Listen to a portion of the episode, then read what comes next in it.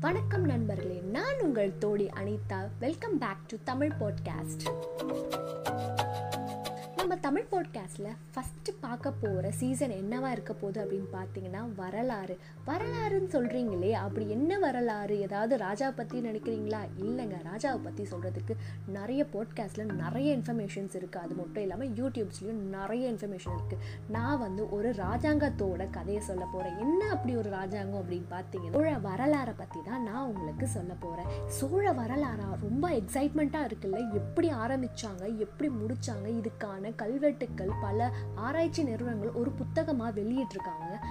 புத்தகத்தில் இருந்து தான் நான் உங்களுக்கு பல இன்ஃபர்மேஷன் கேதர் பண்ணி ஒரு கதையாக உங்களுக்கு சொல்ல போகிறேன் உங்களுக்கு ஒரு இன்ஃபர்மேஷன் தெரியும்? சோழர்கள் ரொம்ப பயங்கரமான ரூலிங் பார்ட்டிங்க ஏன் அப்படி சொல்கிறேன் அப்படின்னு பார்த்தீங்கன்னா பொதுவாக தமிழ் மன்னர்கள் அப்படின்னு பார்த்தீங்கன்னா சதர்ன் இந்தியா மட்டும் தான் கான்கேர் பண்ணாதான் நம்ம படிச்சிருப்போம் தெரிஞ்சிருக்கோம். ஆனால் சோழர்கள் மொத்த ஏஷியாவையுமே ஆண்டு இருக்காங்க அது மட்டும் இல்லாமல் பலவிதமான நாடுகளை ஆண்டு இருக்காங்க அப்படின்னு சொல்கிறாங்க உங்கள் எல்லாருக்குமே ஒரு கேள்வி இருக்கும். ஏன் நீங்கள் சோழ வரலாறை பற்றி பேசுகிறீங்க மற்ற பாண்டிய சேர அந்த வரலாறெல்லாம் ஏன் பேச மாட்டீங்க? அப்படின்னு நீங்கள் கேட்கலாம். இது எனக்கு பர்சனலாக ஒரு கனெக்ட் இருக்குங்க. ஏன் அப்படின்னு பார்த்தீங்கன்னா ஒரு வருஷம் முன்னாடி நான் எங்கள் சொந்த ஊருக்கு போயிருந்தேன். அப்போ வந்து ஒரு கோயில் இருந்தது. அந்த கோயில் வந்து பழங்கால கோயில் அப்படின்னு சொன்னாங்க.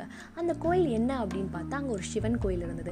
அந்த சிவன் கோயிலில் யாரால் கட்டப்பட்டது அப்படின்னு பார்த்தோம்னா சுந்தர சோழரோட ஒரே மகள் குந்தவையால் கட்டப்பட்டது அப்படின்னு அந்த கல்வெட்டுகளில் இருந்தது அந்த கல்வெட்டில் பார்த்தது வந்து எனக்கு நம்ம ஒரு சோழ மக்களாக இருந்திருக்க வாய்ப்பு இருக்குது மன்னர்களாக இருந்திருப்போமான்னு தெரியல பட் மக்களாக இருந்திருப்போம் அப்படின்ற ஒரு நம்பிக்கை என்கிட்ட இருந்தது. நம்ம முன்னோர்கள் கண்டிப்பாக ஒரு சோழ மக்களாக தான் இருந்திருப்பாங்க. ஸோ சோழ மன்னர்கள் எப்படி ஆண்டாங்க அந்த மக்கள் எப்படி வாழ்ந்தாங்க அப்படின்ற ஒரு ஆராய்ச்சிக்குள்ளே நானே போனேன். அதை இந்த வரலாற்றை ரொம்ப ஆர்வமாக தெரிஞ்சுக்கிட்ட ஒரு விஷயம் அதை நான் உங்களுக்கு ஷேர் பண்ண போகிறேன் இந்த சோழ வரலாறு பயணத்தில் நீங்கள் பயணிக்க பயணிக்கணும் அப்படின்னு பார்த்தீங்கன்னா மறக்காமல் திங்கள் புதன் வெள்ளி இந்த மூன்று நாட்களில் உங்கள் அன்பு தோழியான அனிதாவின் தமிழ் பாட்காஸ்ட்டில் மறக்காமல் கேட்டுகிட்டே இருங்க. என்ஜாய் பண்ணுங்கள் சோழ வரலாற்று பயணத்தில் நீங்களும் கலந்துடுங்க